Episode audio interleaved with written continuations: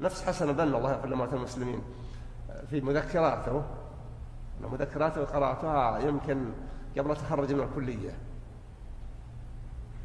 كان زميلي في الفصل شامي ويبدو من الأخبار المسلمين وأهدى لي النسخة هذه وقرأتهم في ذلك الزمان.